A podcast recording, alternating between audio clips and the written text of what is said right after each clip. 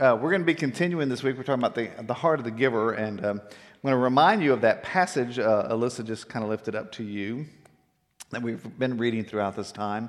Uh, do not store up for yourself treasures on earth where moths and vermin destroy and where thieves break in and steal, but store up for yourself treasures in heaven where moths and vermin do not destroy and where thieves do not break in and steal. For where your treasure is, there your heart will be also. And so, kind of uh, in theme with that, uh, I was asking you where your treasure is last week, and I gave you three questions uh, to think about and to answer. Uh, what do you think about the most? Where do you, uh, what occupies your mind? Where do you spend your mental energy? Uh, what do you spend your time on? And for many of us, time is a very precious commodity. And what do you spend your money on?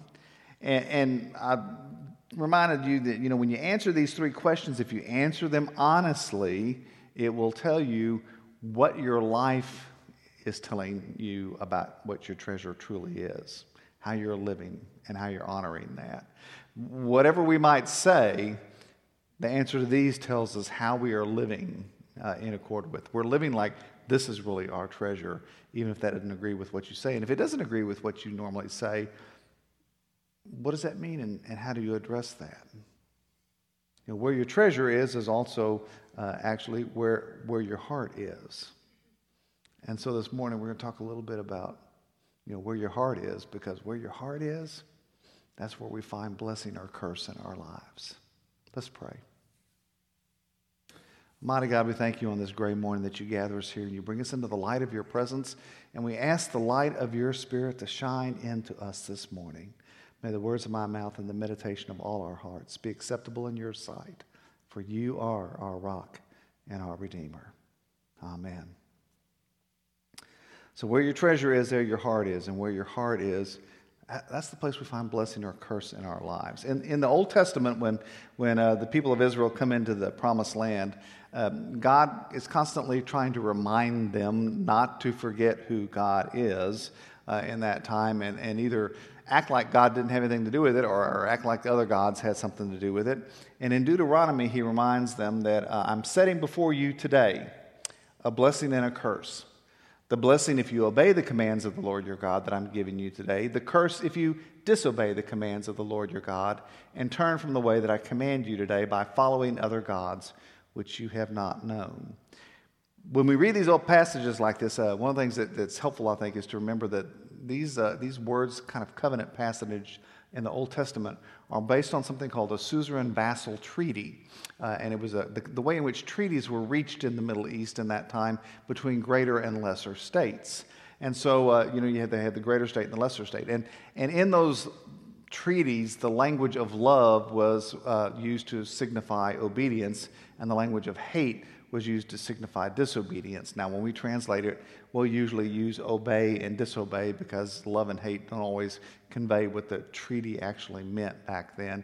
But it was used to, to say that. And, and, it was like this you know, if, if you're the, the, the greater power and you have taken over a country, well, that country then, provided it is willing to live within your laws and, and your system, you extend over that country your protection. You provide for them, you protect them, you keep them safe from their enemies and, and the surrounding areas. And so that's the blessing that you pour out on them the, the blessing of life and the blessing of commerce. If they choose not to live under your laws and your strictures, then basically they're on their own to deal with their enemies.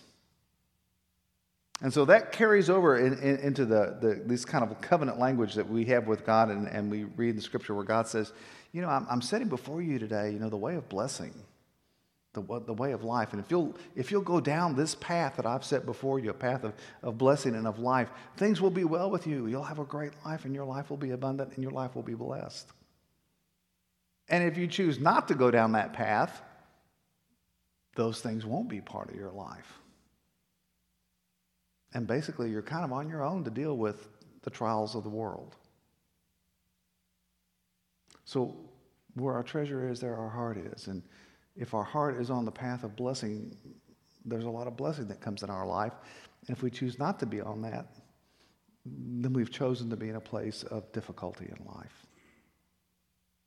So, as, as all these teachings around heart and, and treasure and all that come together, I'm going to throw a couple of other things at you. Uh, Jesus reminds us uh, that, you know, when we talk about where our heart is, uh, that it's not simply about, you know, uh, the offering of the, of the actual gift that's offered, but actually where our heart is.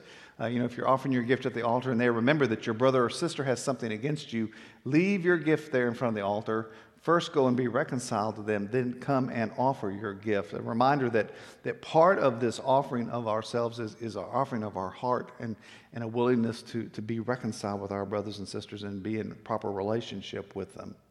And in a similar way, in 2 Corinthians, there's a very uh, familiar passage that you've probably heard um, many times um, that goes like this uh, Whoever sows sparingly will also reap sparingly.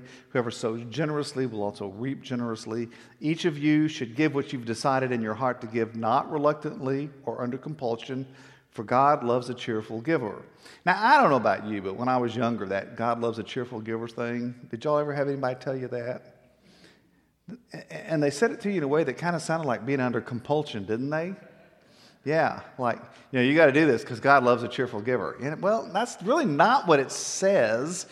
It, it, it, says this should be something that comes out of your heart, that you shouldn't be doing it from compulsion. God loves that, but, but that's not why you do it. You do it because it, it flows from your heart. This is where your treasure is. Your treasure is in this way of blessing. Your treasure is in God, and your heart is there. And so, so you want to do this.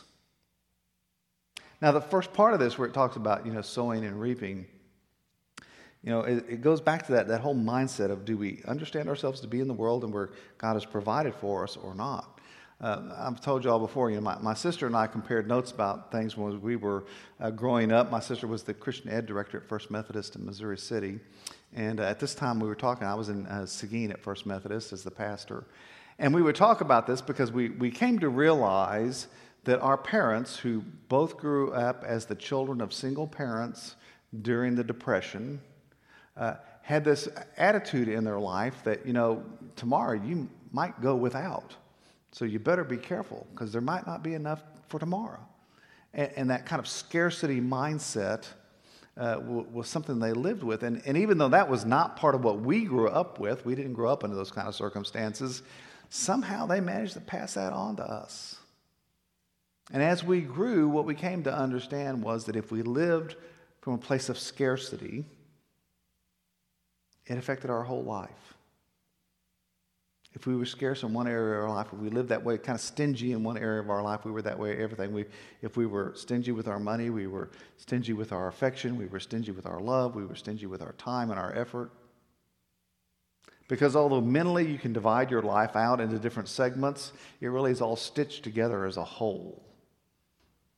And we choose as a whole in life to be generous as a whole to live from scarcity and to be stingy. And so we begin to challenge one another to try to be more generous in our life. And, and that became kind of an ongoing thing for a number of years with us uh, to see who could, you know, open up more. Not, not only with our money, but also with our time and, and with our love and with our affection. And that was a challenge that, frankly, I still wrestle with today. Because once you have that kind of scarcity mindset in you, it's hard to get past it sometimes. But even in times of scarcity, if you have a mindset of abundance, it's still possible to be amazingly generous. I want you to listen.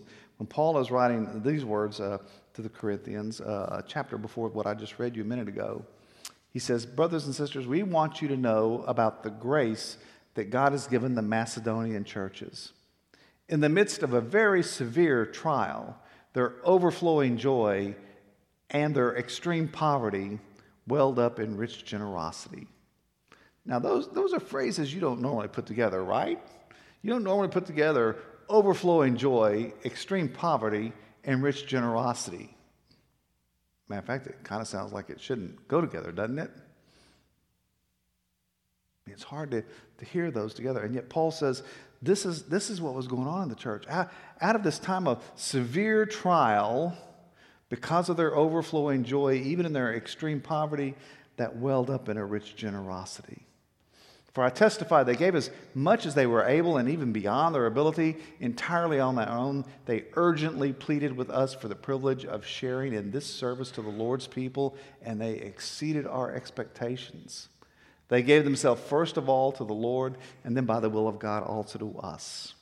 And you hear that, that whole life giving, that whole life giving. I think sometimes here in America, it's, it's hard to, to get that last phrase of overflowing joy, extreme poverty, and rich generosity put together and, and hold that together. But I promise you, when we, when we travel in other parts of the world, we see that over and over again.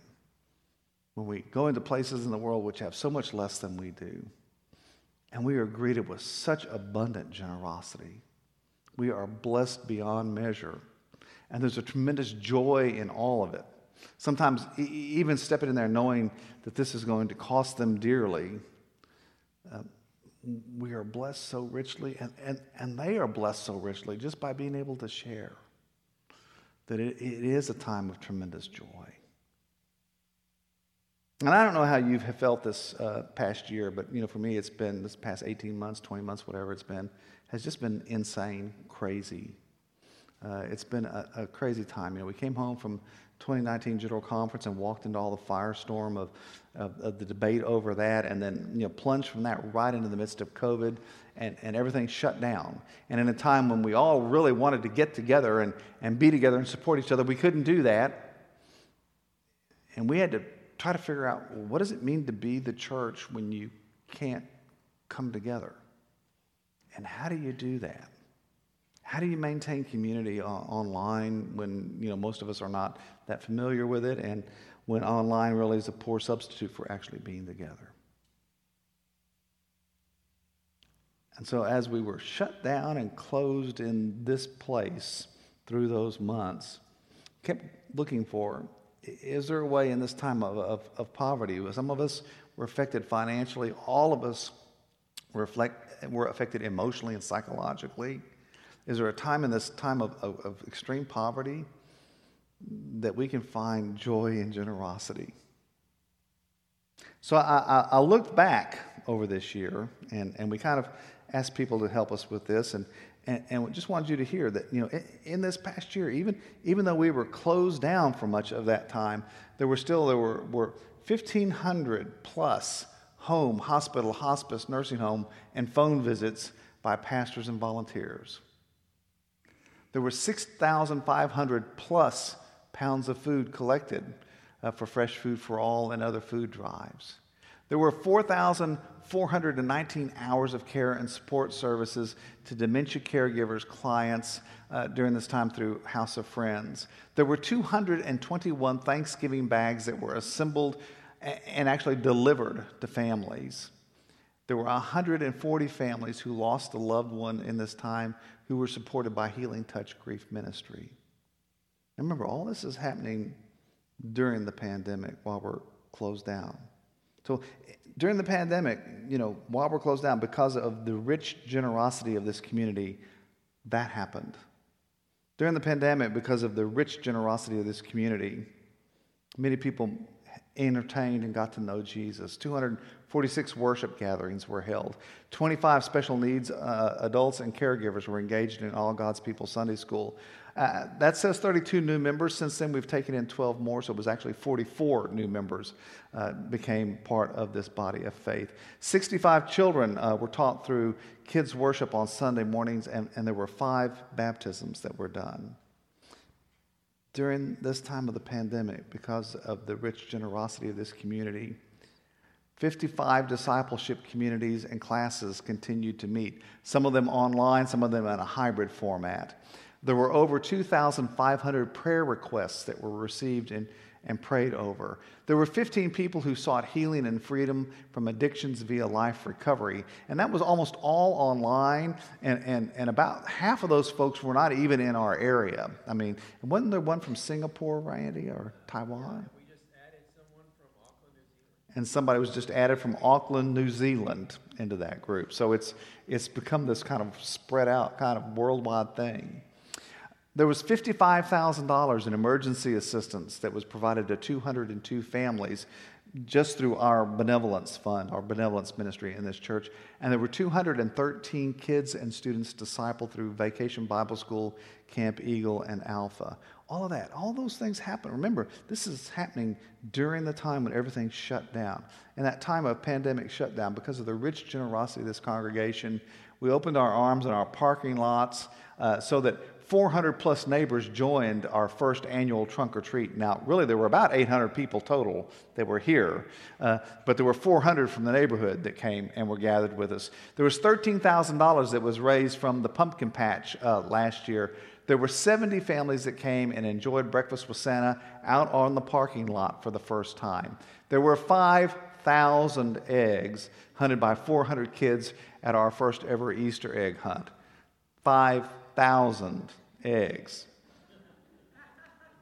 Those 400 kids scored big time, right? I mean, you know, I'm just saying. I don't remember that when I was young, but you know, hey. And this is happening during the pandemic. There are 25 outdoor worship gatherings, and we're doing another one in a couple of weeks. So, uh, plus, you know, we had a luau, we had movie nights, we had Wheels Up event, we had Friendsgiving. All of this is happening, remember, during the pandemic because of the rich generosity of this congregation. And what kind of snuck up on us in the middle of that was that we hit our 45th birthday as a congregation and got to remember that. And that's part of the celebration of this time, is realizing that we've been richly and with overflowing joy being generous for 45 years. And as this congregation, as we look forward into the coming year, as we look forward in the coming year, we're asking you to continue that and continue to be richly generous. Knowing that some of us have had a hard year, we're still asking you to participate in that. And so, looking forward, we're planning to gather as family more often for meals together, social gatherings, just fun. Uh, to grow deeper in Christ through increased di- discipleship and care, uh, opportunities uh, uh, for adults of all ages and stages, to strengthen our mission partnerships, and we're hoping to have 20 new people uh, join in those hands on efforts. To enhance our ministries of prayer and music to engage the hearts of all who worship here and those beyond our walls uh, to multiply the joy of large community events with more offerings for our neighborhood and Bethany families. And in two weeks, we have Trunk or Treat coming up again. So you saw that slide earlier. Uh, so another 800 something people, uh, hopefully. Uh, to attract more families with new and special and engaging programming. Uh, considering a new worship service oriented the next generation of singles and young families. Uh, we're going to continue investing in our, our physical plant, our facilities, so that that space is even more welcoming and up to date. And we want to reach out more intentionally to the homes around this Anderson Mill Road area uh, and be in contact with them. Now, in, in doing that, we're asking your support for doing that, and part of that is financial support. And uh, those of you who are members of the church, you, uh, you received uh, in the mail uh, a flyer that had all this information on it.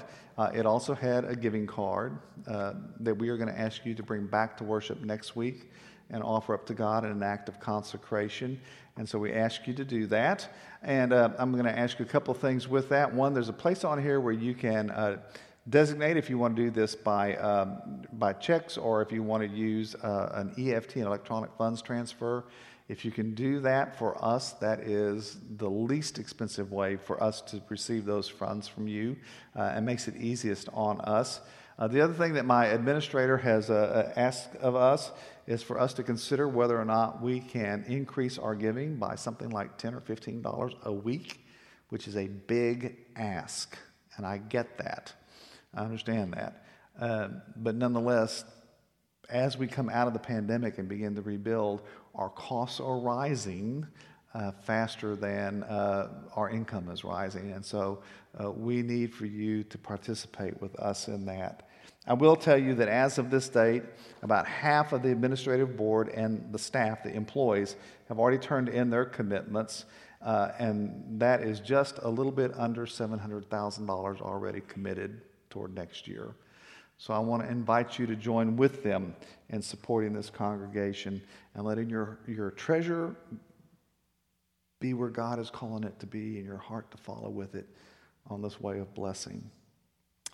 To tell you just a little bit uh, about, you know, on, on us, on our journey. Um, A number of years ago, uh, I got snookered into going down to El Salvador by Thomas Johnson, who had been down there with the Wesley Foundation uh, to harvesting in Spanish and uh, been at the Shalom uh, uh, home down there.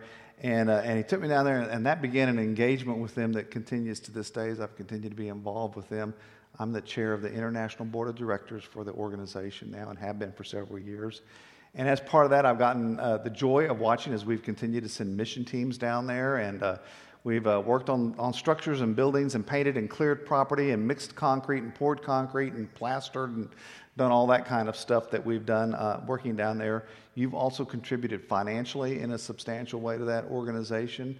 And uh, it's gone from uh, uh, an orphanage to an orphanage with a church and an orphanage with a school and bookstores and, and most recently, uh, because of your rich generosity, we got to be there to consecrate the 34,000 foot medical facility that was built on that property. Uh, and that medical facility provides medical care to 240,000 residents who otherwise would not have access to medical care. So that's coming out of your rich generosity. And, and, that brings my heart great joy, and I hope it brings your heart great joy uh, that we, because of what we have done, uh, we've been part of making that happen. Uh, in the same way, a number of years ago, a young woman named Elizabeth Stevens uh, invited this congregation to join with her in providing uh, clean drinking water to folks. And uh, because of your generosity, well, we immediately were able to place about eight wells in place. but that also led us to join together with World Vision, an area development project, which is continuing to this day. And this congregation, believe it or not, provides about a quarter million dollars a year uh, of financial support into that project. And it's provided water and schools and clinics and infrastructure and all kinds of training and strengthening of the faith communities. And, and I got to go a couple of years ago as your representative to go down there and to be there and to uh, dedicate and consecrate the last water station of the Lojojo water system. Um, providing safe drinking water to 65,000 residents. Um, and that was a tremendous joy to get to go and be there. But I want you also to know that joy and to realize that because of your generosity, 65,000 people are, are having access to clean drinking water.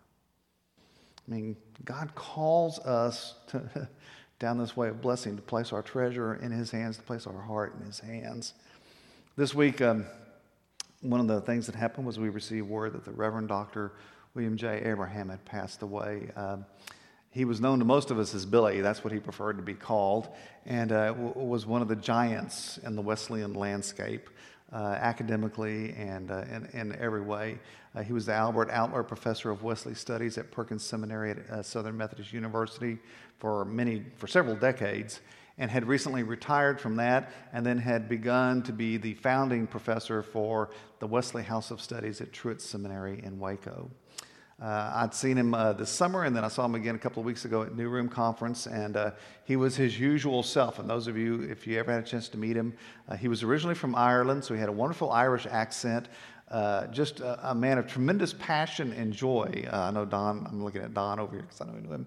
And when, when you met Billy, you, you always knew his enthusiasm and his joy in what he was doing. And he was so excited about what was going on in his life. On Thursday night, while he was visiting with his family, uh, he collapsed and died suddenly. And I could not help but think that, you know, here was a guy who was just enjoying everything he was doing in his life, and he was with his family, which was really his second passion in his life. And uh, I thought, well, you know, you, you, if you could have, I mean, I, I'm pretty sure that he could not have thought of a better time uh, for that to happen, to be at this place where so many wonderful things were happening in his life.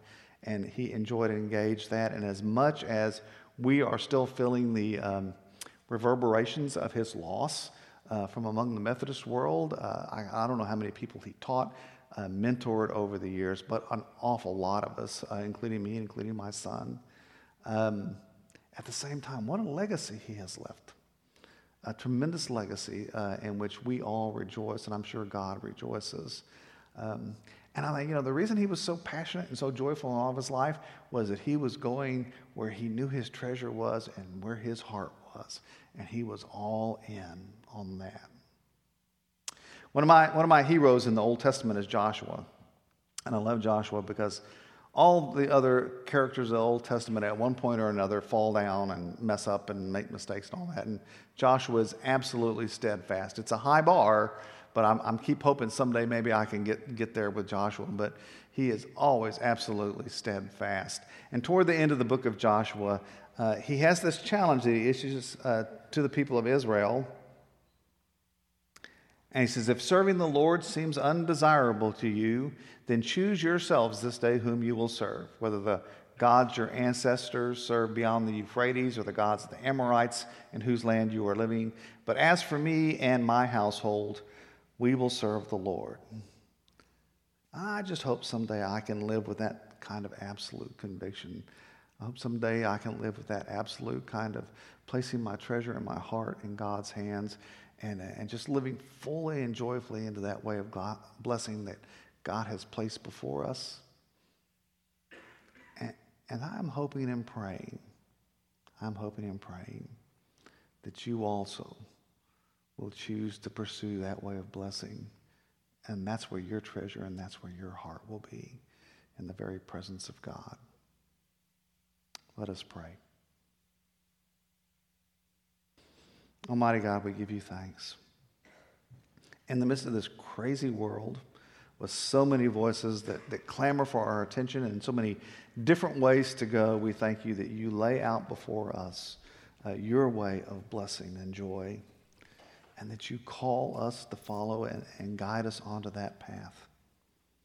So we ask today that you would make your voice clear in our hearts and in our heads, and that you would direct us in this way that we might bring our treasure and our hearts to you, that we might find blessing and joy and abundance, both in our lives and in the lives of the people around us and in this world. And we offer ourselves up to you in the name of Jesus. Amen.